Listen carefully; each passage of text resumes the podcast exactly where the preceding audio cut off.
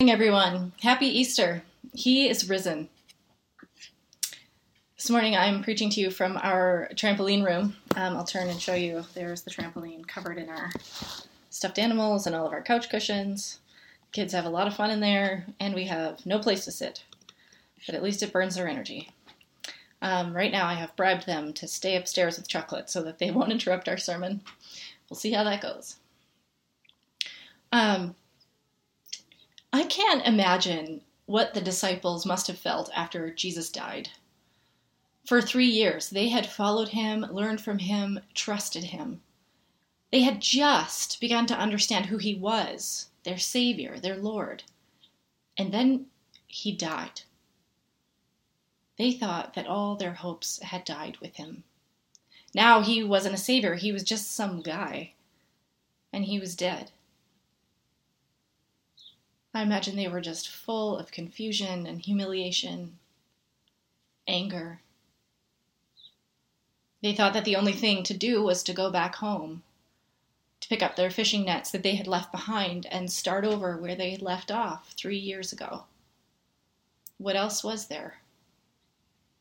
In Luke 24, we read that some women, Mary Magdalene, Mary the mother of James, and Joanna, they went to Jesus' tomb to do one last thing for Jesus. They went to anoint his body with spices and perfumes. Because that's what you do for a dead man. After that, they probably would have headed home too, not quite knowing what to make of the man that they had once known. But when they came to the tomb and saw nothing inside, all of that vanished. Can you imagine their shock? Three days of sorrow and confusion, and now an empty tomb. The perfumes that they carried in their hands, now useless. And they saw two angels with clothes like lightning. A resurrection, they said. Jesus is alive. There's no going back home after that. The women run to tell the disciples, and Peter comes racing back to see what happened. He sees the linens, and, and the text says that he went away, wondering to himself what had happened. Not understanding, Peter goes home, back to the way things were fishing, but not for long. Because the resurrected Jesus comes to find Peter on the beach. And then when we meet him in Acts, Peter is transformed, preaching with a confidence that he never had as a disciple.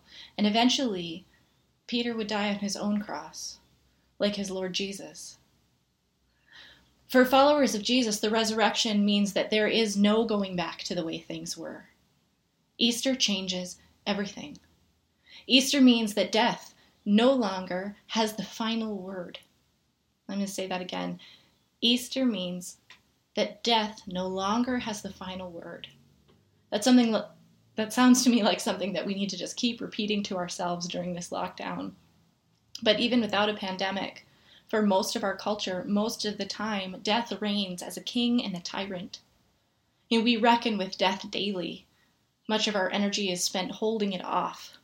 We spend millions resisting it with makeup and surgery and fitness plans and lies. We feel awkward with those who are sick and grieving, maybe because it just brings it a little too close. We worry, worry, worry about terrorism and violence and the safety of our homes. And then we, re- we turn and revel in death in television shows and the news. We hold death like an idol to be revered, feared, obeyed. We are slaves to it. But on Easter, Jesus was resurrected from death. Three days in a tomb, and he came back to life. Not like some, not like people do in our hospitals with CPR and paddles, but as one who went through death and came out the other side. Transformed, more alive than ever. Death has been swallowed up in victory, Paul says. Death has died.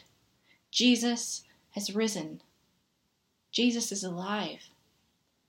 And we We are in Him, risen ourselves, alive in a whole new way. And what that means is that now we don't live reckoning with death, but with life. We don't live walking the long road towards our inevitable end, but towards an inevitable beginning. Death is no longer a dead end, but merely a door into life everlasting. On Easter, we shout with Paul, Where, O death, is your victory? Where, O death, is your sting? Death has lost its power, and everything has been put under the rule of our risen Lord, Jesus Christ. And we have become slaves to life, slaves to resurrection. Easter has changed everything. We've arranged our days around death for so long, but now we get to change all that. We can start orienting ourselves around life everlasting. We can't go back to the way things were.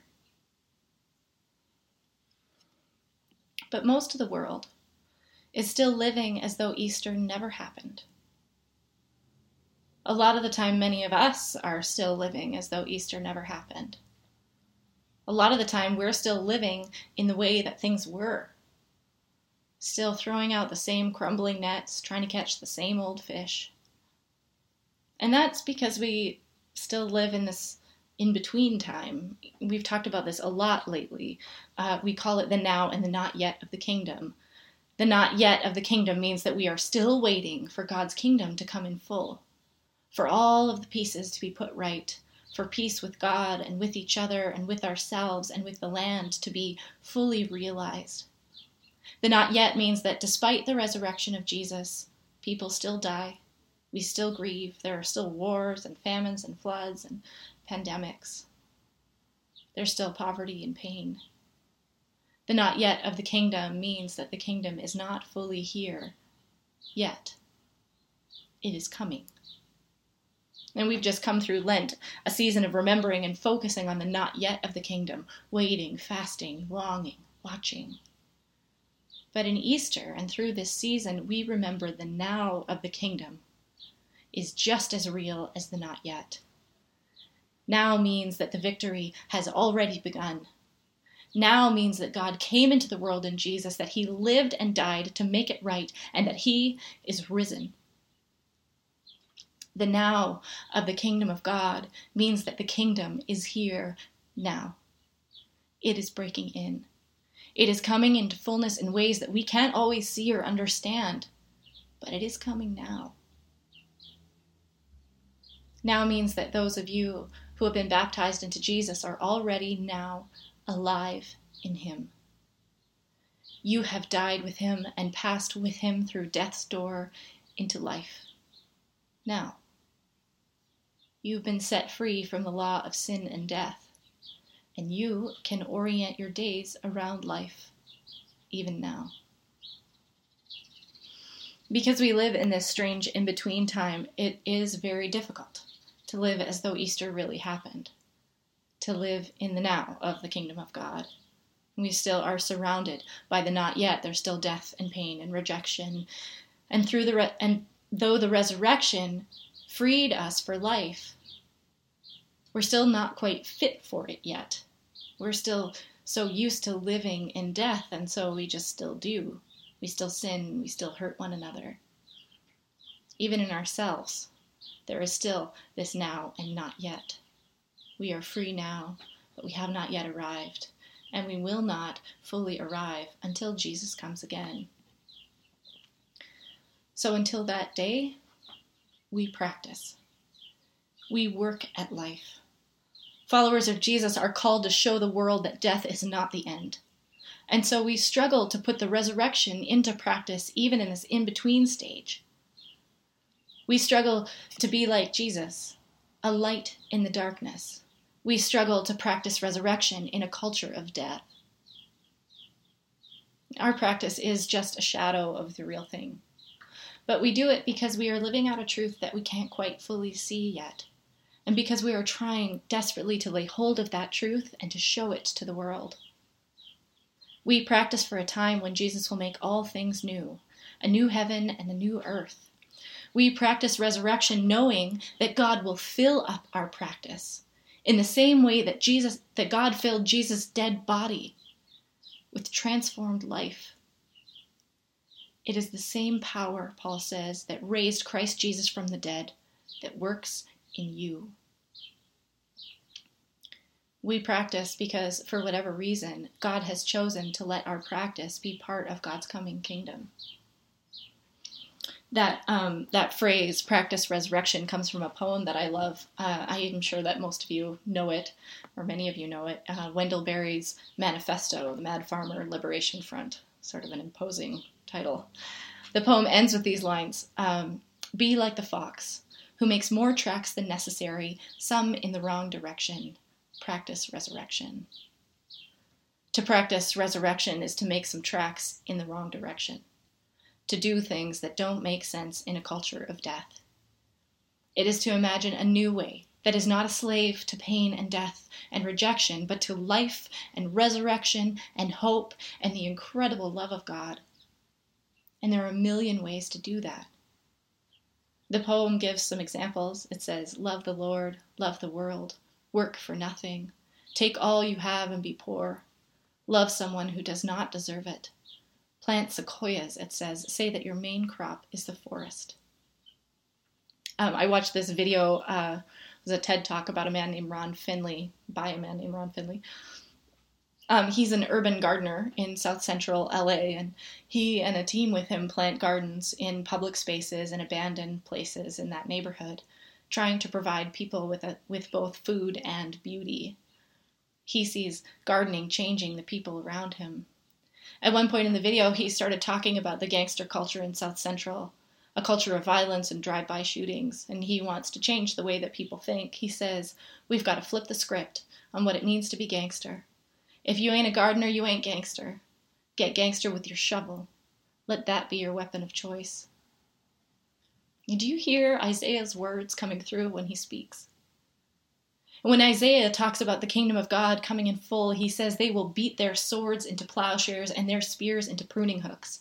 Nation will not take up sword against nation, nor will they train for war anymore. Do you see how Ron Finley is doing that even now? Living into Isaiah's words even now before they have come in full. That's what it means to practice resurrection.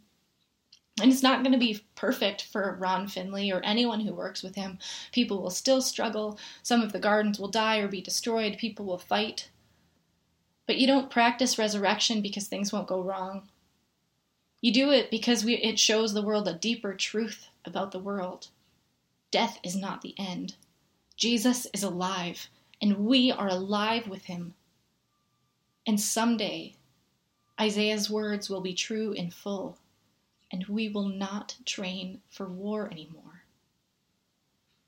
What does it mean that we will all live someday instead of die? All this practice, it takes imagination because our minds are so saturated with a life that doesn't include Easter, that doesn't believe in the resurrection. The poem goes on Laugh. Laughter is immeasurable. Be joyful, though you have considered all the facts. I love that line. Be joyful, though you've considered all the facts. The facts are the hardest thing about practicing resurrection. The facts of this depressing and despairing world. To learn to see life beyond all the death, all the not yet of this world. But the resurrection allows us to see through death as only a door to life. Jesus tells us that each of us has to carry our own cross. Like Peter, we have to be ready to die for the gospel, to press, practice resurrection so that, like him, we can learn to walk to our own death knowing that it is not the end. We can enter our own tomb knowing that we will be raised with Jesus, so that we can go even there rejoicing um, a woman named Julia Esco- Esquivel. I'm probably saying that wrong.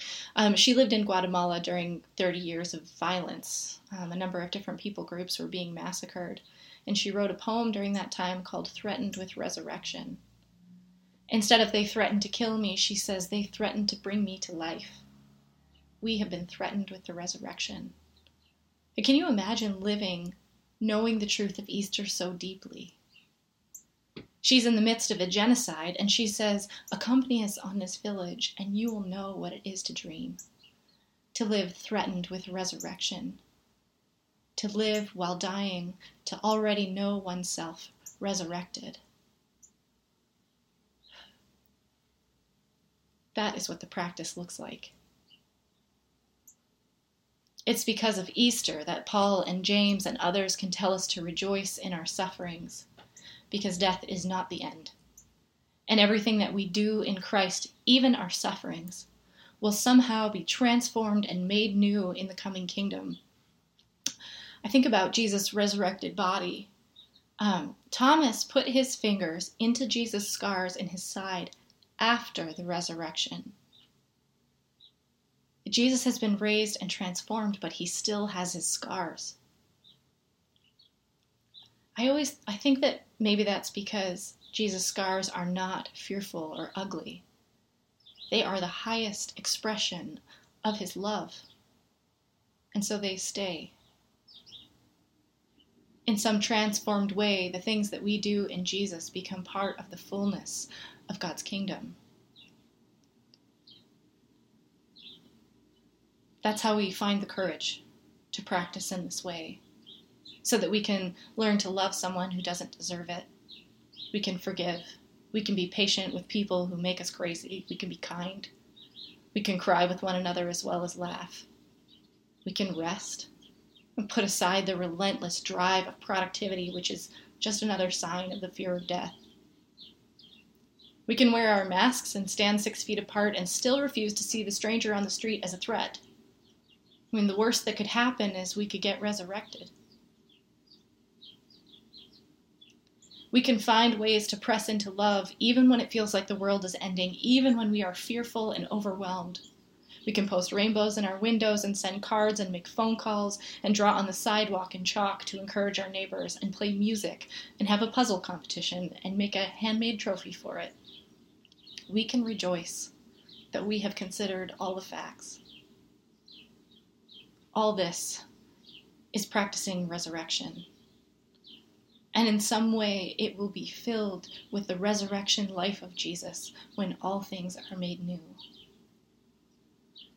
The Easter season, um, which begins today, is six weeks long, and I would encourage you over the next six weeks to practice resurrection in whatever ways that you can imagine it, and to look for others who are practicing it too. Try to see the ways that they are not letting death or the fear of death rule them but they are knowing themselves already raised, already reconciled, already flourishing and whole. They are orienting their lives around life rather than death. All of our practice points to something more, greater than what we can see right now. We practice for a time when Jesus' resurrection will be completed in the resurrection of the whole of creation we practice for God's kingdom of peace, of truth, of goodness, of beauty. When Isaiah's words will be true, our weapons will be beaten into farming tools. Even those things that have been designed for death will become gentle, nurturing new life. All of the great and small ways that we practice resurrection in this culture of death will be filled to the full raised with Christ to new life. Thanks be to God. He is risen. Please pray with me.